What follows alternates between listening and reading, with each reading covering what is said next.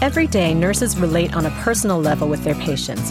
It can certainly be a rewarding interaction, but too often, when patients and or their visitors are unhappy, nurses bear the brunt of the anger, which too often turns to violence. What administrative resources and legislative efforts protect our safety for nurses and for other healthcare workers? You're listening to ReachMD XM 157, the channel for medical professionals. Welcome to a special segment, Focus on Healthcare Policy. I'm your host, Dr. Jennifer Shu, practicing general pediatrician and author. Our guests are Dr. Diana Mason, registered nurse and editor in chief of the American Journal of Nursing, and Charlene Richardson, registered nurse and advocate for workplace safety. Welcome, Dr. Mason, and Ms. Richardson. Thank you. Today we're discussing workplace safety in healthcare settings. Dr. Mason, can you talk a little bit about what facilities can do to try to prevent violence in the workplace? One is, uh, is fairly obvious, and that is having adequate security.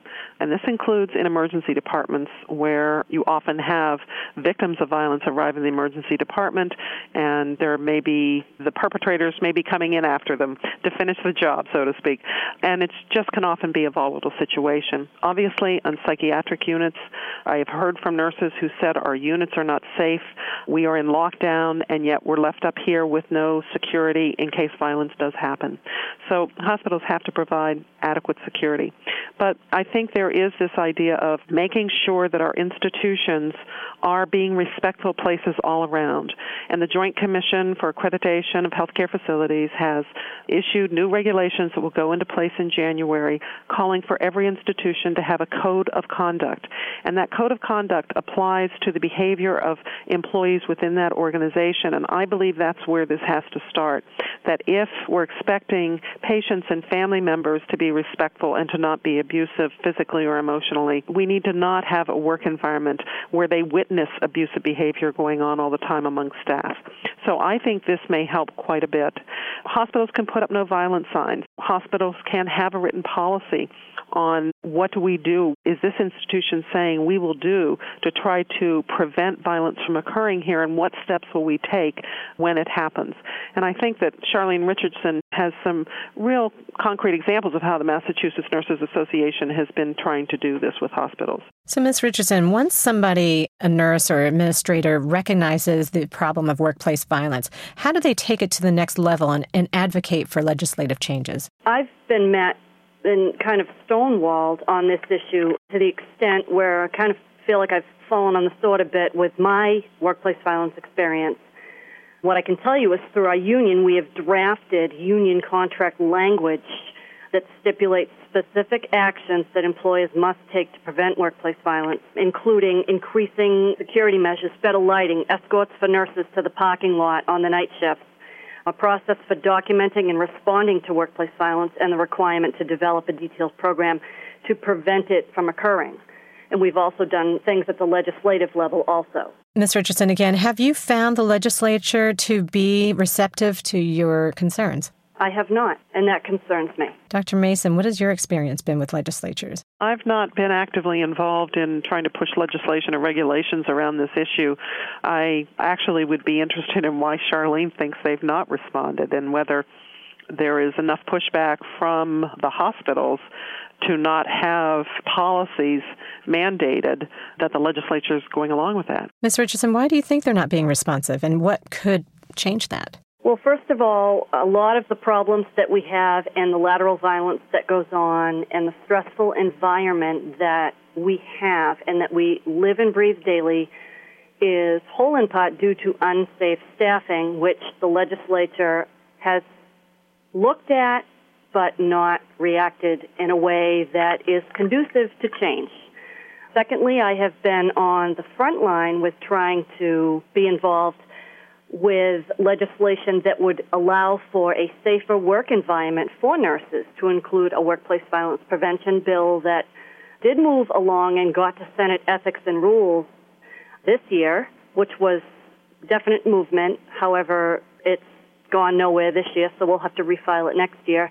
And more importantly, have been very actively involved in filing an assault bill at the level of the legislature, and I have been involved in that for five years, and I cannot even get that out of committee. Now, this is a non controversial bill that just changes the present law and just increases the safety for nurses and adds them to a present law that protects EMTs and firefighters out of the hospital. And then it brings the safety in to the hospital for the nurses with regard to assault in the workplace. And Dr. Shu, if I could point out that I think what may be a factor here may actually be some gender discrimination. We know in New York City, nurses here have been trying to get designated a physically hazardous profession, as firemen and policemen are, because nursing has this almost the same rate of injury, physical injury, as well as they're exposed, of course, to infectious diseases and other kinds of, of hazards in the workplace, including violence. And so they wanted to get the city to, and the state has to do it as well, to pass a new policy saying that nurses would be considered having hazardous duty and would be able to retire after 25 years in the New York City healthcare system. And unlike firemen and policemen, the nurses were willing to bear the burden, the full cost of this change, so they would just proactively pay more into their own pension and be able to retire at 25. They've been unable to get that passed. And I'm convinced that it's because we're predominantly women's profession still, and we are not seen with the same power. Even though there are more of us, there are 3 million nurses in this country, we do have voting power, but I don't think that we're seen in the same light as male dominated professions. If you've just joined us, you're listening to a special segment Focus on Healthcare Policy on ReachMD XM 157.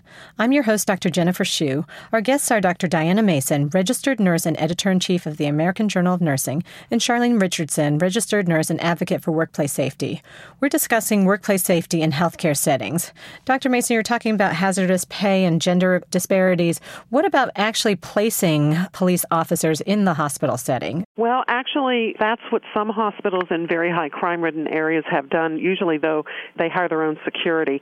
There are conflicts around that, though, too. Hospitals have to have really good policies, or else in some situations, the security people have actually interfered with care when they should not have.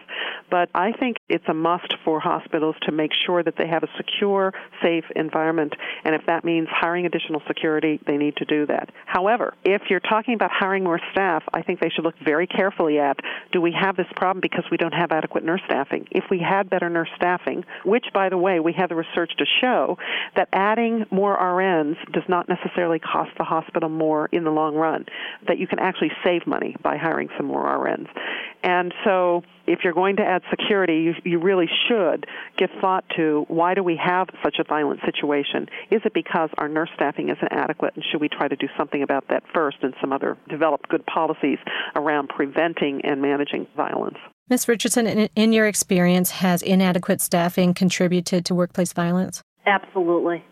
I have to agree with you 100%. Yes, I would answer that absolutely. So, other than advocating for staffing changes, are there guidelines that hospitals can follow or resources that they can turn to to try to make improvements in the situation? Ms. Richardson again. From the perspective of the nursing union, the Mass Nurses Association, the largest nursing union in the state, we spend enormous resources educating the nursing community that workplace violence is not acceptable. It's not part of the job. They, the nurses can call 911 and they can demand to be safe. And we, we're always looking to work with the hospitals. And there are hospitals out there that do a great job with this, but they're the minority right now and we want to make them the majority. So maybe spotlighting those hospitals that are doing a great job is the answer. Dr. Mason, do you feel that there are different challenges for large hospitals versus smaller office based practices? And what would they be? I think more so it has to do with the communities that these hospitals and practices are located in. I think any practice in a high crime area is at risk. And you need to pay very close attention to how will the crime in our community spill over into this practice, whether a hospital or an office-based practice. However, I also think that particularly larger hospitals are so bureaucratic and there are so many problems that they have to deal with that this often is low on their scale of interest. Although there are some very top performing hospitals that are large hospitals that have safe, secure environments and good, safe workplaces. I think some smaller community hospitals actually, there is this more of a sense of community. You know, you have a community that thinks, this is my hospital. We need to be very careful, and the nurses are part of the community, and the physicians are part of the community. And so violence within that setting is seen as violence against your own. And so I think part of it depends upon the extent to which the people in the community who, if you're talking about patients and families, the extent to which they are seeing the practice or they are seeing the hospital as part of their family, part of their community.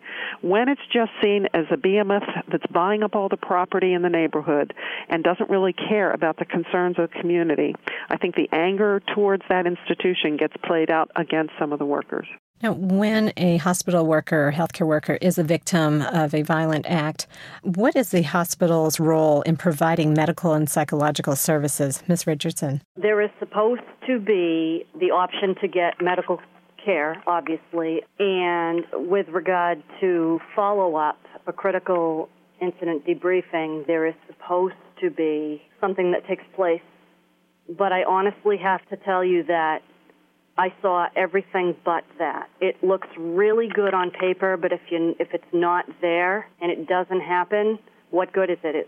And that's that was my experience. Dr. Mason, do you have any experience with possible success stories where the, the hospital actually did provide adequate services following an incident? Not a hospital, but a home health care agency. And I'm sorry, I'm not going to remember the name, but I believe it was in New Jersey, where a nurse was assaulted on a home visit. I don't remember that it was by a patient or family or somebody in the community, but, but I think was left unconscious. And they were very assertive in taking a look at, first of all, responding right away to making sure that anything she or her family needed was provided. They were not to worry about bills. They continued her pay. They they reassured them that we are here for you, which I think is really really important. Second is that they cooperated with the police in terms of trying to determine who the perpetrator was and have cooperated in any way they could, including trying to get messages out to the community.